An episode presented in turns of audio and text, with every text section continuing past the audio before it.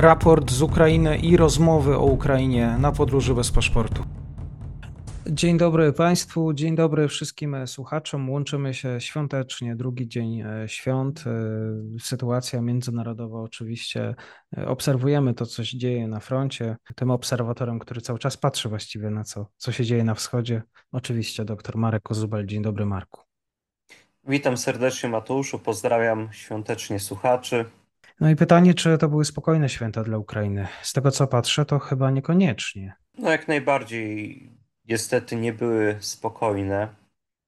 Walki cały czas się toczą i skądinąd są one bardzo intensywne. Kolejna kwestia to również ostrzały artyleryjskie, przy czym tutaj najmocniej dotkniętym miastem okazał się ostatnio Chersoń, gdzie w wyniku takiego no dość intensywnego ostrzału artyleryjskiego rosyjskiego życie miało stracić dziesięć osób, a pięćdziesiąt pięć kolejnych zostało rannych i są to wyłącznie cywile. A jeżeli chodzi o, lini- o linię frontu, to prawdopodobnie najbardziej taką elektryzującą wiadomością e, były różnego rodzaju plotki, doniesienia z odcinka słobożańskiego, czyli z pogranicza obwodów charkowskiego i łuchańskiego. Co się tam konkretnie działo?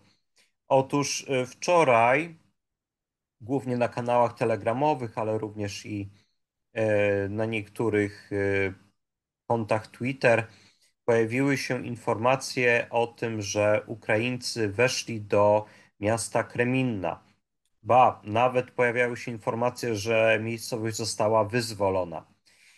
Ja na dobrą sprawę miałem informacje z, dodatkowo jeszcze ze swojego źródła, które wskazywało na to, że owszem, Ukraińcy weszli na teren zabudowany Kreminnej, ale no po prostu w pewnym momencie doszło do wznowienia takich intensywnych walk i tutaj wytłumaczeniem tego stanu rzeczy jest to, że po prostu Rosjanie, no obawiając się yy, utraty tego miasta oraz komplikacje, jakie by się z tym związały, po prostu wysłali w ten rejon, na ten odcinek posiłki. I w tych posiłkach znajdują się nawet oddziały najemników z prywatnej kompanii wojskowej Wagner. Czy jest ich dużo? No nie powiedziałbym. Wagnerowcy nadal wysyłają większość swoich Tych, że tak to ujmę, grup marszowych uzupełniających straty na odcinek bachmucko-siwerski, no głównie pod sam Bachmut, ale no, zresztą nie tylko. A tutaj odcinek słobożański to jest no takie nowość dla rosyjskich najemników. W każdym razie oni się tam również pojawili. Walki toczą się intensywne. Pojawiły się informacje, że wieś Dibrowa, która znajduje się na zachód od Kreminnej, położone jest wzdłuż drogi prowadzącej z między innymi Zaricznego do miasta.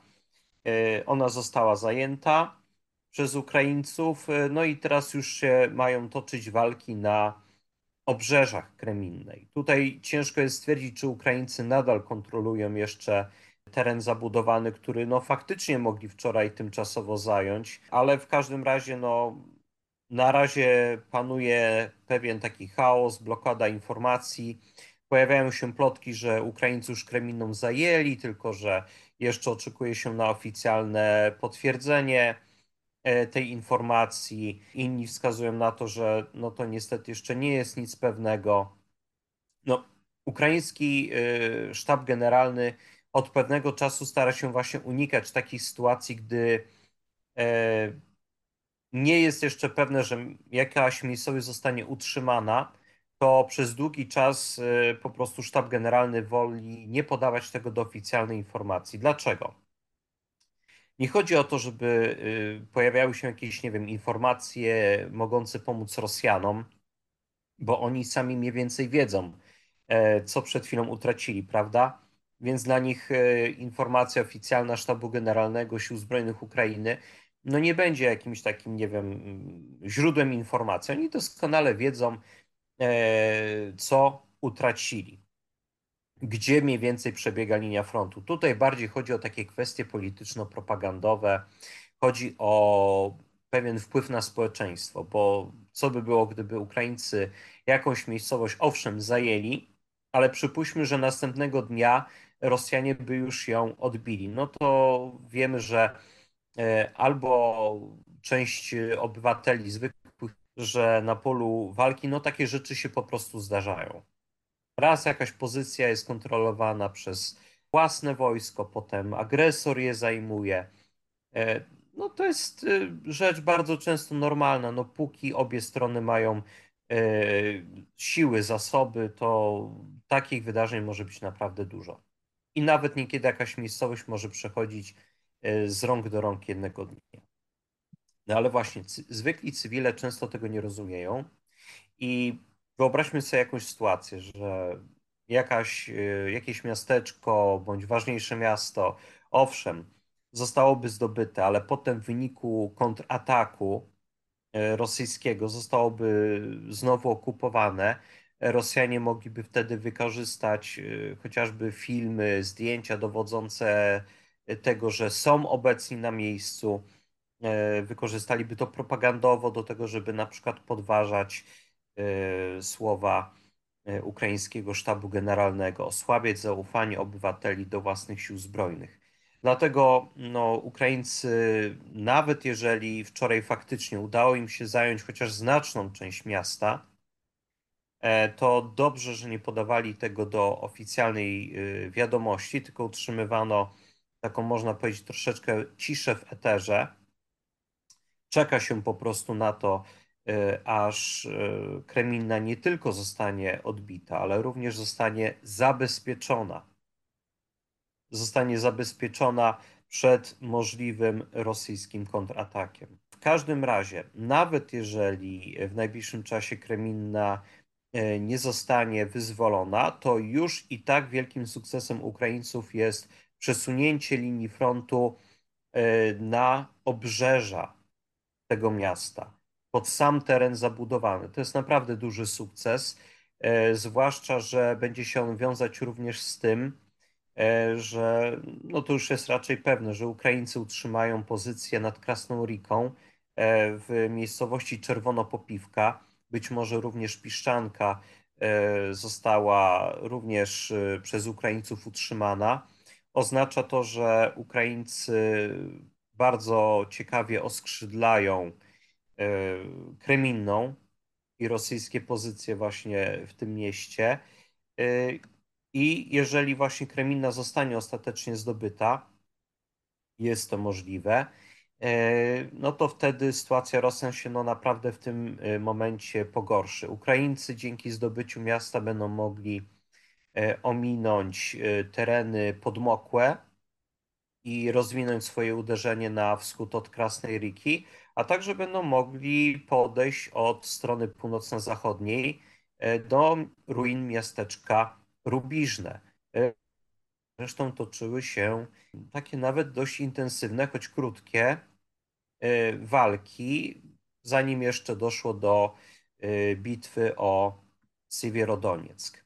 Także no, tutaj ta Kreminna odgrywa taką pewną istotną rolę, jeżeli chodzi o odcinek słobożański, a także częściowo ten odcinek bachmucko-siwerski. I tutaj jeszcze warto wspomnieć o tym, że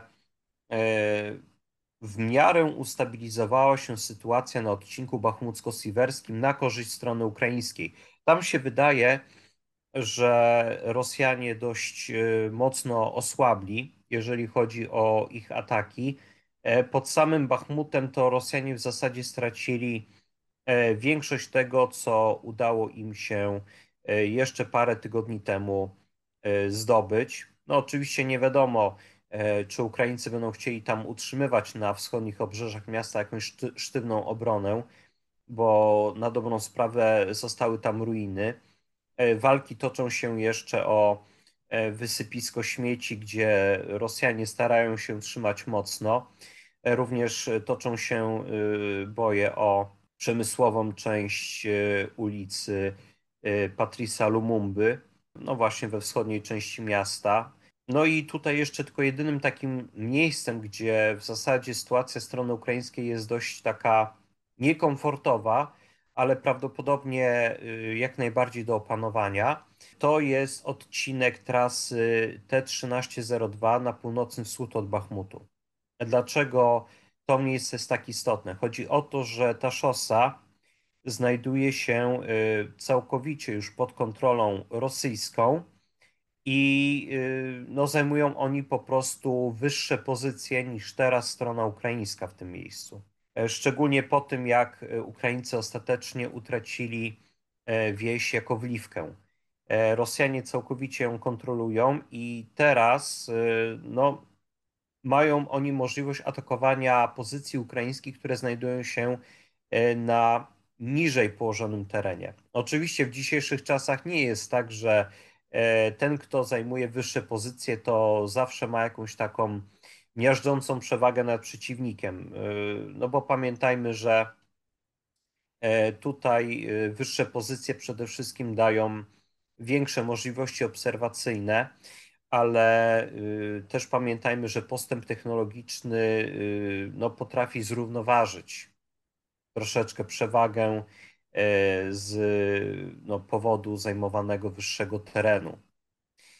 No oczywiście tutaj Rosjanie dzięki temu, że kontrolują wyższe pozycje, to też mają przez to troszeczkę zwiększone możliwości swojej artylerii, ale pamiętajmy też, że mimo wszystko zajęli oni teren no już straszliwie zniszczony. Ukraińcy obecnie mają możliwość zajmowania, obsadzania terenu, który jeszcze tak zdewastowany walkami nie został, przez co no, po prostu lepiej znoszą oni obecne warunki pogodowe, tę temperaturę, która też się waha, wilgoć. No Rosjanie tego jednak komfortu nie mają. Także zauważmy, że dość dużo czynników wpływa na walki na odcinku bachmucko-siwerskim.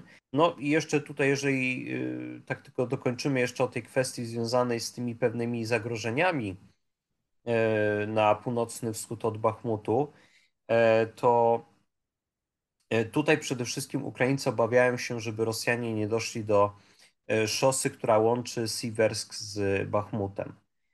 Bo jeżeli Rosjanom uda się tam przesunąć linię frontu, korzystając właśnie z tego, że rozpościera się przed nimi po prostu no, taki w miarę równy teren, jest obawa, że Rosjanie będą mogli wykorzystać oddziały pancerne i zmotoryzowane do przeprowadzenia jakiegoś, no w przyszłości jakiejś bliższej, większego uderzenia. Na przykład wtedy, gdy na trochę dłużej będziemy mieć do czynienia z mrozami, które zetną błoto, no to po prostu wtedy, jeżeli Rosjanie dotrą do tej szosy łączącej Siwiersk z Bachmutem, to będzie to oznaczało, że pod ogniem artylerii rosyjskiej, takim dość szczelnym, znajdą się drogi dojazdowe do Bachmutu, które prowadzą z zachodu i od strony Słowiańska, i od strony Czasiw Jaru. I to by troszeczkę, a może nawet nie troszeczkę, tylko bardzo skomplikowałoby sytuację obrońców Bachmutu. Dlatego prawdopodobnie Ukraińcy w najbliższym czasie też skupią się na tym, żeby no, tutaj opanować tą sytuację, zwłaszcza, że jeszcze nie jest ona jakaś mocno krytyczna. Chodzi o to, żeby po prostu się ona znacząco nie pogorszyła. No i jeszcze warto dodać, że bardzo intensywne walki toczą się również pod samym Donieckiem. To jest taki troszeczkę zapomniany odcinek frontu walk w, Don w Donbasie. Wszyscy pamiętamy o Bachmucie, ale zapominamy chociażby o tym, jak bardzo Rosjanie starają się zdobyć Awdijówkę, którą chcą za wszelką cenę osaczyć i prawdopodobnie po prostu zmusić Ukraińców do wycofania się. Wolą uniknąć toczenia walk miejskich, no i byleby po prostu zająć Awdijówkę i odsunąć linię frontu od Doniecki. Takie są ich, czyli Rosjan, cele. Podsumowanie, doktor Marek Kozubal. Marku, dziękuję serdecznie za spotkanie. Ja również bardzo dziękuję. Pozdrawiam.